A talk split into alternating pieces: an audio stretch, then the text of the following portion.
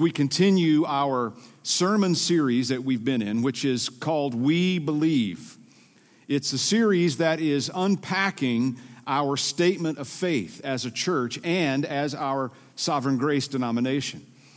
And a statement of faith, when it's done right and, and is biblical, is simply a summary to remind us of the most important, most vital beliefs that we hold to. We know that the Bible is our authority. There is no replacing or substituting the Bible, no competition for the Bible. But a statement of faith can be helpful in summarizing some of the teachings of the Bible. This morning, we're going to be dealing with the person of Christ, if you're following along in the statement of faith. But we're going to turn in our Bibles to John chapter 1. We're going to anchor our hearts in Holy Scripture today Matthew, Mark, Luke, John chapter 1. In a small church in a small town in Spain, there hangs a famous painting of Christ.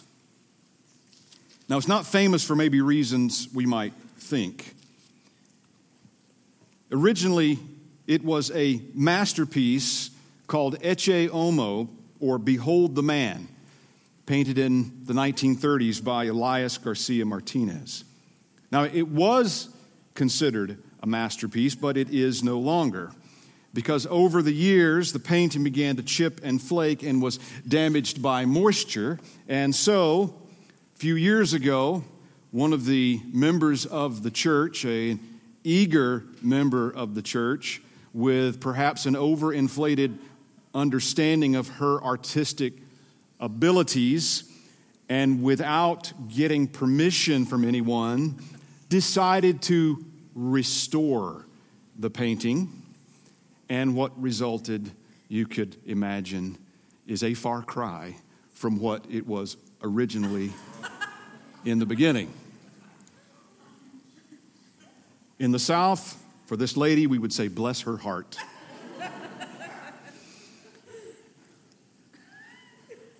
Now, here's what's surprising about not just that someone would say, you know what, I can improve on that with no artistic ability to do so. But what, what's even more surprising is this painting gained more popularity after it was ruined because tourists started taking pictures of it, posting it on the internet. It started, it created all kinds of memes, and, and what was once known as Ecce Homo, behold the man, became Ecce Mono, behold the monkey.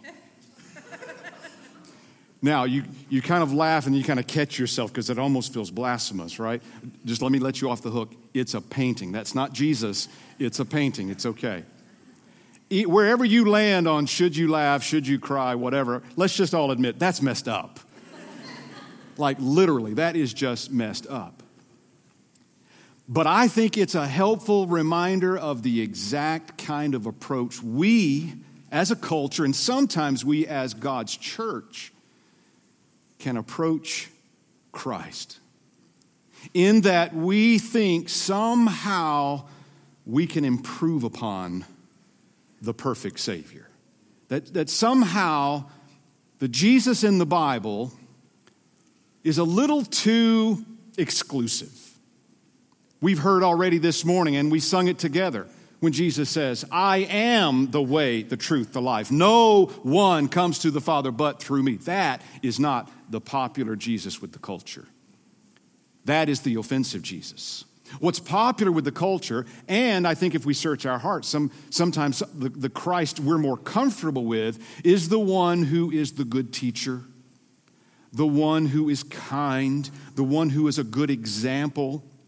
Of course, Jesus is all those things. But he's not only those things. Jesus is God. Jesus is judge and king. And Jesus is the only way.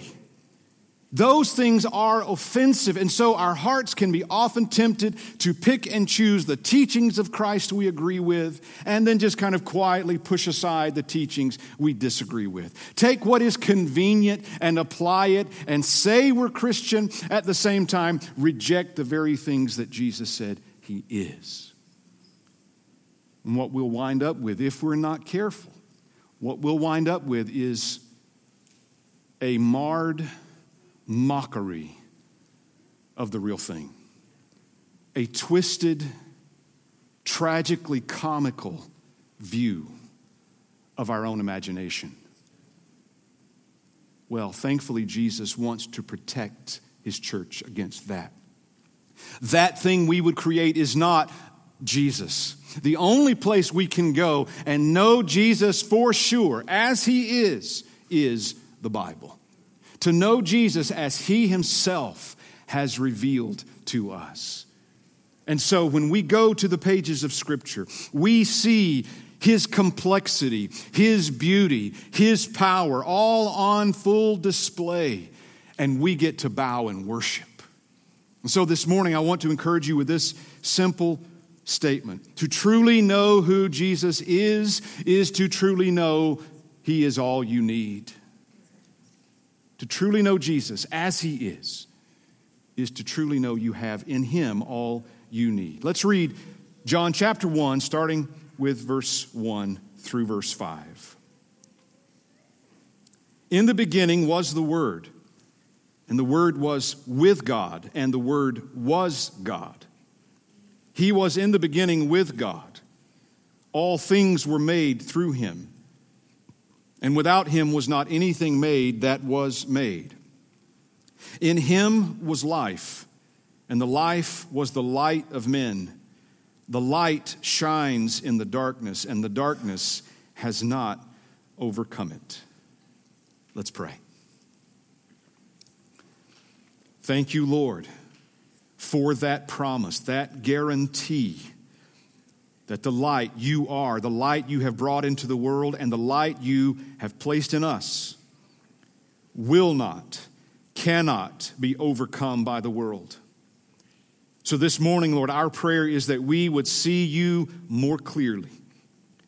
That whatever false assumptions we have made about you or our imagination that we've created and called it you, that, Lord, you would remove, you would destroy, and that you would reveal yourself to us afresh, to see you, to give you glory, and to worship you. Help us, be with us now in Jesus' name. Amen. Now, when we're tackling a topic like the person of Christ, uh, there's no way we could put everything that needs to be said inside a sermon. And so I won't try to do that today. But we're going to lean heavily on John 1, and we're going to look at some other scriptures as well to see a fuller picture, a more clear picture of Jesus as he is revealed in Scripture. And there are three aspects of the person of Jesus that I want to focus on today. One, Jesus is God eternal. Two, Jesus is the Word incarnate. And three, Jesus is the Savior King. So, first, Jesus is God eternal. To truly know someone, it's helpful to know where they came from. It's gotten to where it's almost sport with me when I, when I meet someone who is local for the first time. I, we've lived in Minnesota for 18 years, and, but, but it always happens usually uh, when I'm talking to somebody from Minnesota and they're like, hey, where are you from? Like winking, like, we know, redneck, you're not from here. And so I don't think I've got a southern accent, but apparently enough of one that people pick up on. And, and, but it's a fun conversation because it's a, it's a fun open door for the gospel. Because they're like, where are you from? And oh, I'm originally from Georgia. What brought you up here? And I just kind of smile and I say, well, the short answer is God did. And they're like, huh? And I was like, let me tell you. And so we're off to the races. Now, as, as we're wanting to get to know Christ, the simple beauty of Christ as he has revealed himself, it's important to ask the question okay, well, where did he come from? What, are the beginnings? And, and what we can typically think of is, if we want to go back, we can start thinking of, okay, a bearded, sandal wearing Messiah who is traveling with his disciples and teaching and doing miracles. And yes, Jesus is that. But that's not the beginning. Not, not even the baby in a manger is the beginning because Jesus has no beginning. I've talked to people before who struggle with the Bible, struggle with Christianity, and say, well, who made God? And the question itself is faulty because no one made God. God has always been. Well, I can't figure that out. Exactly, because He's God. Some things are mysterious that are beyond our comprehension. Jesus has no beginning. Father, Son, Holy Spirit have always been. One God, three persons. We've unpacked that already on a different Sunday. Jesus is not created. Jesus has always been because Jesus is God, and therefore He is eternal. Always has been, always will be. And this passage in John 1, as, John, inspired by the Spirit, is writing this, this is one of the first places that John wants to anchor in, in the eternality of Jesus. Look again at verses 1 through 3. In the beginning was the Word, speaking of Jesus. And the Word was with God, and the Word was God. See, already a hint to the Trinity. He was in the beginning with God. All things were made through him, and without him was not anything made that was made. So, in seeing the quote beginnings, we're already seeing creation linked to that and Jesus' activity in connection with creation. We know God the Father spoke things into existence. And so there is almost a play on words here that God's Word is not simply what he has spoken. God's word is an identity, and it is Jesus.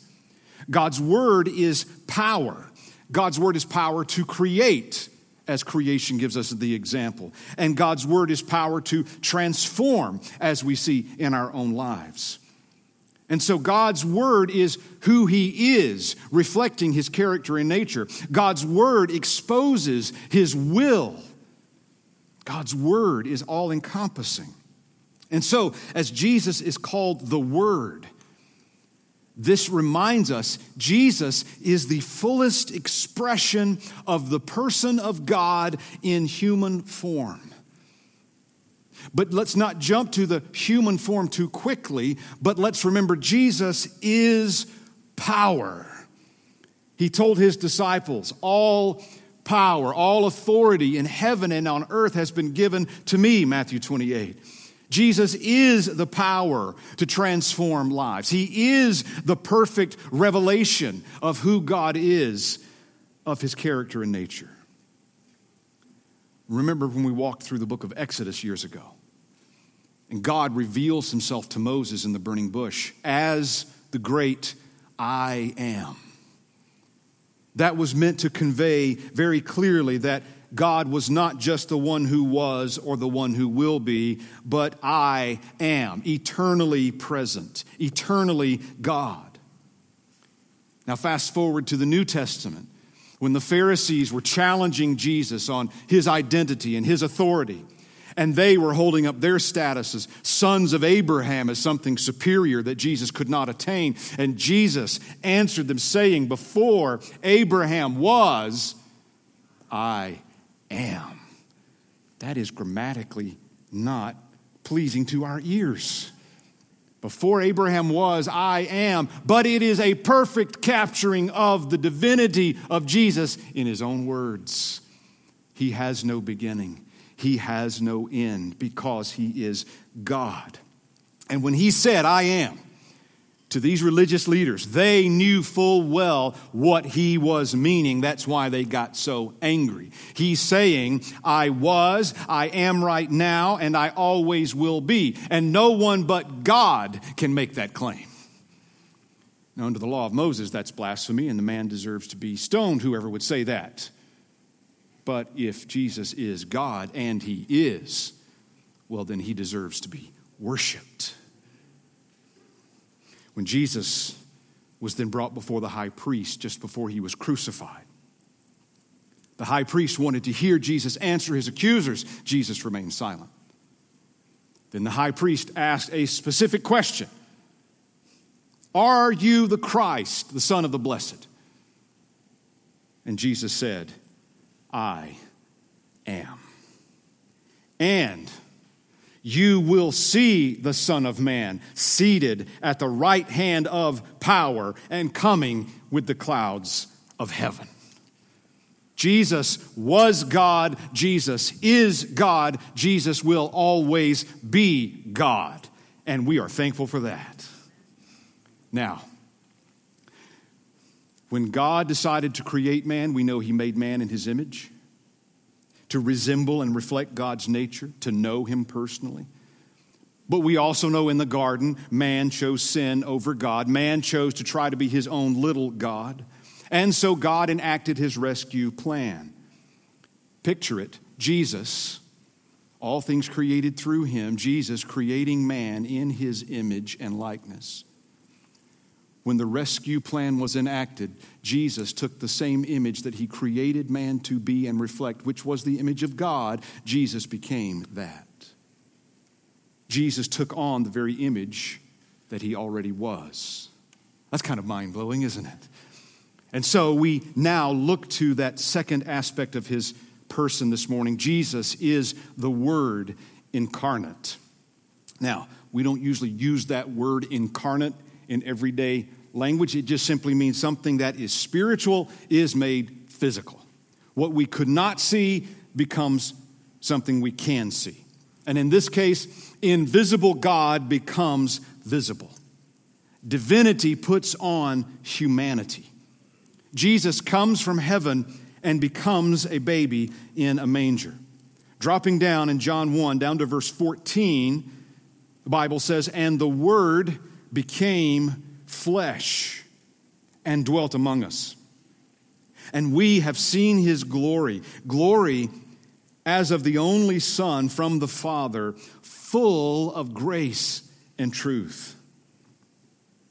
When God decided to save mankind, he didn't just send another teacher, he didn't just send another prophet, he came himself. How amazing is that? Jesus came from heaven, humbled himself, became a man, the Word made flesh, the perfect embodiment of who God is. Colossians 1:15 says, "He, Jesus, is the image of the invisible God, the firstborn of all creation." And as the Word, Jesus is also the perfect reflection of all that God has spoken. Hebrews 1 reminds us of this. Long ago, at many times and in many ways, God spoke to our fathers by the prophets. But in these last days, he has spoken to us by his Son, whom he appointed the heir of all things, through whom also he created the world. He, Jesus, is the radiance of the glory of God and the exact imprint of his nature. And he upholds the universe by the word of his power. We could praise God all day on that verse. This is who Jesus is. Jesus is the entire Bible in the form of a man who walked the earth. Take, for example, the Ten Commandments. Given to us, given to men, to show us both God's perfection and to remind us of our sinfulness. But not to stay in that sinfulness, but to remind us of our need for a Savior. And so, as the embodied Word of God, Jesus is not only the perfect example of obedience, He is that, but He is also the Word fulfilled the perfect and complete manifestation of Scripture, and in human form, the perfect and complete intended outcome of the Word of God in effect in men and women. Jesus is the perfect fulfillment picture of that. And that's helpful in so many ways. But just take the aspect the mind blowing mystery that, again, we cannot figure out of Jesus being at the same time fully man and fully God. If we have an image of Jesus like pizza slices, he's half man, half God. We need to get that picture out of our minds. He's not 50 50, he's not divided, he's not conflicted. Fully man and at the same time, fully God. It was necessary for him to be that. Why? Because as fully man, Jesus was able to address the sin that came through man. But not just as one like Adam, the second Adam is sinless. If he had sinned, he would have to pay for his own sin. But since he was sinless, he was able to pay for our sin. So therefore, he was fully man. And yet, it was also necessary for him to be fully God at the same time. Because, among other reasons, the penalty for sin was the full, just wrath of a holy God. And there is no human, mere human, that could withstand the full measure of God's wrath. And so, fully man, fully God, here we have this mystery of Jesus that we begin to have our amazement renewed. We begin to have our awe renewed. That was one of my prayers for this morning that, that our awe and amazement of who Jesus is would be afresh and renewed. One of my kids asked me, What, Dad, what are you preaching on this Sunday? And I smiled and I said, Jesus. and they said, Well, you always do that. And I'm like, Thank you, Lord. Thank you. Let that always be the case. But even though we preach on Jesus all the time, may our affection be renewed. May our understanding, that needle, be moved a little more in the fullness direction to know Him and love Him, and that our affection would grow for Him and our adoration and worship would increase because He's worthy. Our worship is often hindered not, not simply by what we feel, because we all know we can feel one way and Jesus deserves something else, but sometimes our worship is hindered because of our lack of understanding. We sometimes don't understand how amazing Jesus is. We're not pretending for complete understanding, but to grow in that, pursue that. He wants us to know Him. That's why He reveals Himself in His Word. And so He has revealed Himself as fully man, fully God, who fully saves and fully loves His people. Let that affect us.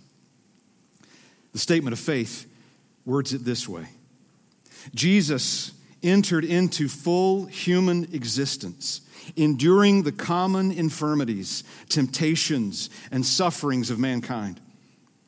He perfectly revealed the character of God, taught with divine authority and utter truthfulness, extended God's love and compassion, and demonstrated his lordship.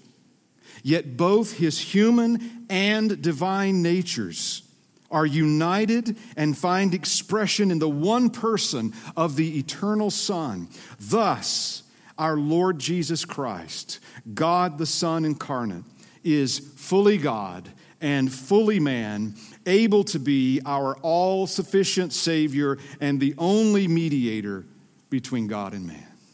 Hallelujah. Jesus, as a man living in a fallen world, we are told he experienced every temptation you and I will face, yet without sin. Therefore, he can relate to our struggles. You've heard it this morning already. Hebrews 4:15. For we do not have a high priest who is unable to sympathize with our weaknesses. But what kind of priest do we have? One who in every respect has been tempted as we are, yet without sin. Picture it, church. Even though Jesus never sinned, he experienced firsthand the effects of sin all around him in the broken world. And, and I would venture to say he experienced it more than we do because, as holy God, the brokenness, the sin around him would be infinitely more offensive to him than it would be to us. Jesus stood outside the grave of his friend and wept, he was not detached. Jesus got tired. Jesus got hungry. Jesus was often wearied. There were times Jesus was sad or he was troubled. He experienced the fullness of humanity, in part so that we would have that advocate, that he knows firsthand what you and I go through. I think it's wonderful when we pray that we go into detail, that we define for the Lord how we're feeling and what we've been through. He wants to hear those things. But thankfully, none of our prayers are informing God of something He didn't previously know. God already knows our needs. Jesus knows specifically what those needs feel like apart from the sinful aspect. He knows the brokenness and has felt it. And therefore, compassion from God belongs to you. You receive grace in your time of need. Christian, you do not receive condemnation ever. The only condemnation you and I struggle with is self imposed. It's the marred portrait we try to improve and say, well, I've got to really heap on guilt if I'm really going to feel bad. No, no, no, no, no. Jesus took that guilt. He took that shame. He took that sorrow for you. Don't try to improve upon the perfect Savior. There is no improvement. He's perfect just as He is. The famous preacher Charles Spurgeon says this Jesus Christ called Himself the Son of Man to express His oneness and sympathy with His people. He thus reminds us that He is the one whom we may approach without fear. As a man, we may take to Him all our griefs and troubles, for He knows them by experience, in that He Himself hath suffered as the Son of Man. He is able to comfort us. All hail, thou blessed Jesus. That's who you and I serve. That's who he who loves us this morning. And that's who, in our most difficult circumstances, and they're probably very fresh in our minds right now of what we've walked through and what we're still walking through. In the midst of the most devastating trials, what a gift, what a joy to remember that Jesus, the Word incarnate, the Son of Man, intimately knows our struggles. And so his grace is abundant for you, his strength is limitless for you, and his love is enough for you. So, we've seen Jesus as God eternal, he is the Word incarnate, and third, finally, Jesus is the Savior King. A few verses later on in the first chapter of John, we see Jesus coming to John the Baptist to be baptized. Verse 29, it says, the next day, he, John, saw Jesus coming toward him and said, Behold, the Lamb of God who takes away the sin of the world. Remember, this is before Jesus ever preached a sermon, before Jesus did a miracle. John the Baptist prophetically knew Jesus' purpose the Lamb of God, the final sacrifice for sin, the one who would not only pay for the sins of his people, for all who would trust in him, but that Jesus would also take away their sin. Let's not forget that. He not only pays for it, and then we just have to kind of go on probation through life. No, he takes away the power of sin from his people once and for all. That's, that's a huge piece that Jesus is not only sacri- our sacrifice, he is our Savior. And here's a practical application of that. A teenager came to me recently, and they said, I'm trying to share the gospel with a friend who tells me they're bisexual. And I'm having a hard time sharing the gospel. I'm having a hard time with them receiving it. Because what they tell me is, I can't help the way I am. I'm trapped, I'm stuck, and so I'm going to hell. Almost as if the gospel doesn't apply to that person. Now, on our own, in our own strength, that is absolutely right. We are powerless to be freed from whatever sins ensnare us. We are powerless to change, to transform our own hearts. And it is appalling when we equate the gospel with self help. It's appalling when we set up 10 ways to change and we're not even talking about Jesus is the one who does the transformation. And so this is real. This is practical to see Jesus as Savior, as the one who not only forgives, not only pays for the sin, but removes the power of sin from His people. That we are no longer forced to sin. We are no longer robots and slaves to the enemy. We have had our chains removed. We have had the prison bars flung open and we are free. And the Bible says the one whom the Son has set free is free indeed. That's who you are. You are free indeed because of the Son, because of His power, because He's the Savior. And so, as we are free indeed, we can reflect on Christ as the one who freed us and give Him glory. Now, there's a separate section in our statement of faith dealing with the work of Jesus. And we're going to get to that, Lord willing, next Sunday. But I just can't separate who Jesus is from what he's done. We can't do that. We know that because he is the Savior, Jesus saves. Because he lives, he gives life. And because he is King, he reigns and rules. And it's this aspect of King as we begin to understand who Jesus is that we cannot leave off. Not just who he was in eternity past, not just who he, he is, but now who he is forever as he is right now. Not just in the incarnation as we would celebrate at Christmas or as we would read of the narratives in Scripture, but as we see the end of the story and who Jesus is right now, sitting at the right hand of the Father, sitting in power. Our King who rules and reigns in heaven and who is soon returning to rule and reign on the earth. Jesus tells us how it ends in Revelation 21. Then I saw, this is the same John seeing these things. Then I saw a new heaven and a new earth. And I saw the holy city, New Jerusalem, coming down out of heaven from God, prepared as a bride adorned for her husband. And I heard a loud voice from the throne saying, Behold, the dwelling place of God is with man. He will dwell with them, and they will be his people, and God himself will be with them as their God. He will wipe away every tear from their eyes, and death shall be no more. Neither shall there be mourning, nor crying, nor pain anymore for the former things have passed away. Jesus is Lord. Jesus is King. He rules and reigns in heaven. And the same way he ascended to heaven after his resurrection, the angel said he will return in like manner. Jesus will return as soon coming, ruling king to rule forever. We can't forget that.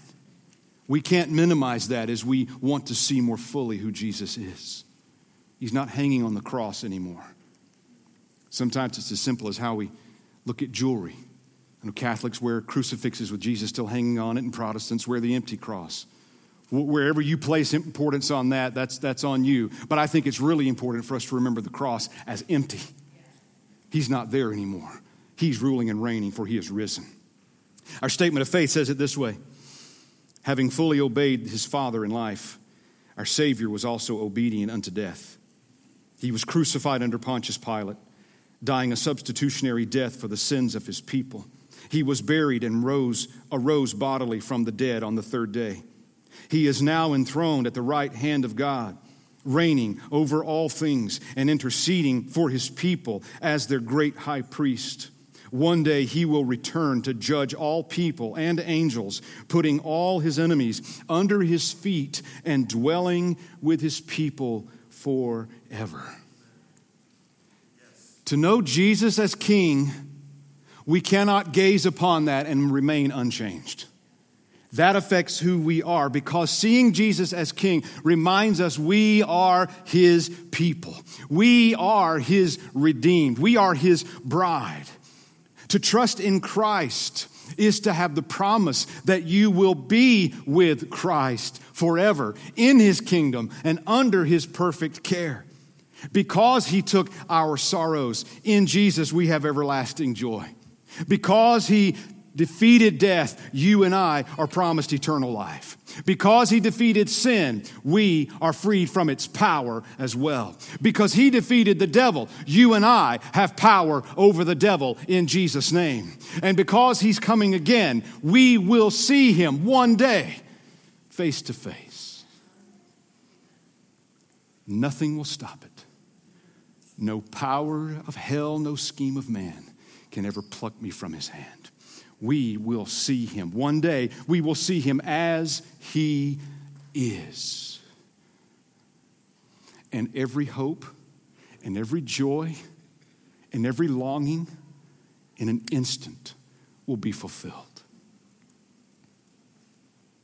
Jesus told John in the book of Revelation, I am the Alpha and the Omega, says the Lord God, who is and who was and who is to come, the Almighty. Because he is eternal God, there is nothing he cannot do. There is no problem you will face that he cannot fix. There is no struggle you will go through that will take him by surprise. As eternal God, he can meet you. There is nothing so bad that he can't turn it into something good because he's God. As the Word incarnate, he has all the wisdom and knowledge you need because he is wisdom and knowledge. To know Jesus is to know God. And because he is sovereign and returning king and savior, you can rest assured who wins in the end. I know right now it looks like the enemy is gaining a foothold. It certainly appears like the world is falling apart. But don't allow what you can see to challenge your faith. Don't fear those who are against you, but take courage and have faith because of the one who is for you, the one who is with you, the Spirit who lives in you, and Jesus who is soon returning for his church. Amen. Let's pray. Lord, we know your word can do more than anything we could say. So I pray now that the effect of your word will not only rest upon us, will not only find a, a niche in our brain to be filed, but that, Lord, our hearts would swell with joy and with worship, seeing who you are. And wherever we struggle, Wherever our temptations are to reimagine you, Lord, remove those twisted imaginations and anchor us again the beautiful purity of who you are in your word, that your people would worship you in spirit and in truth and long for your return. It's in your name we pray. Amen.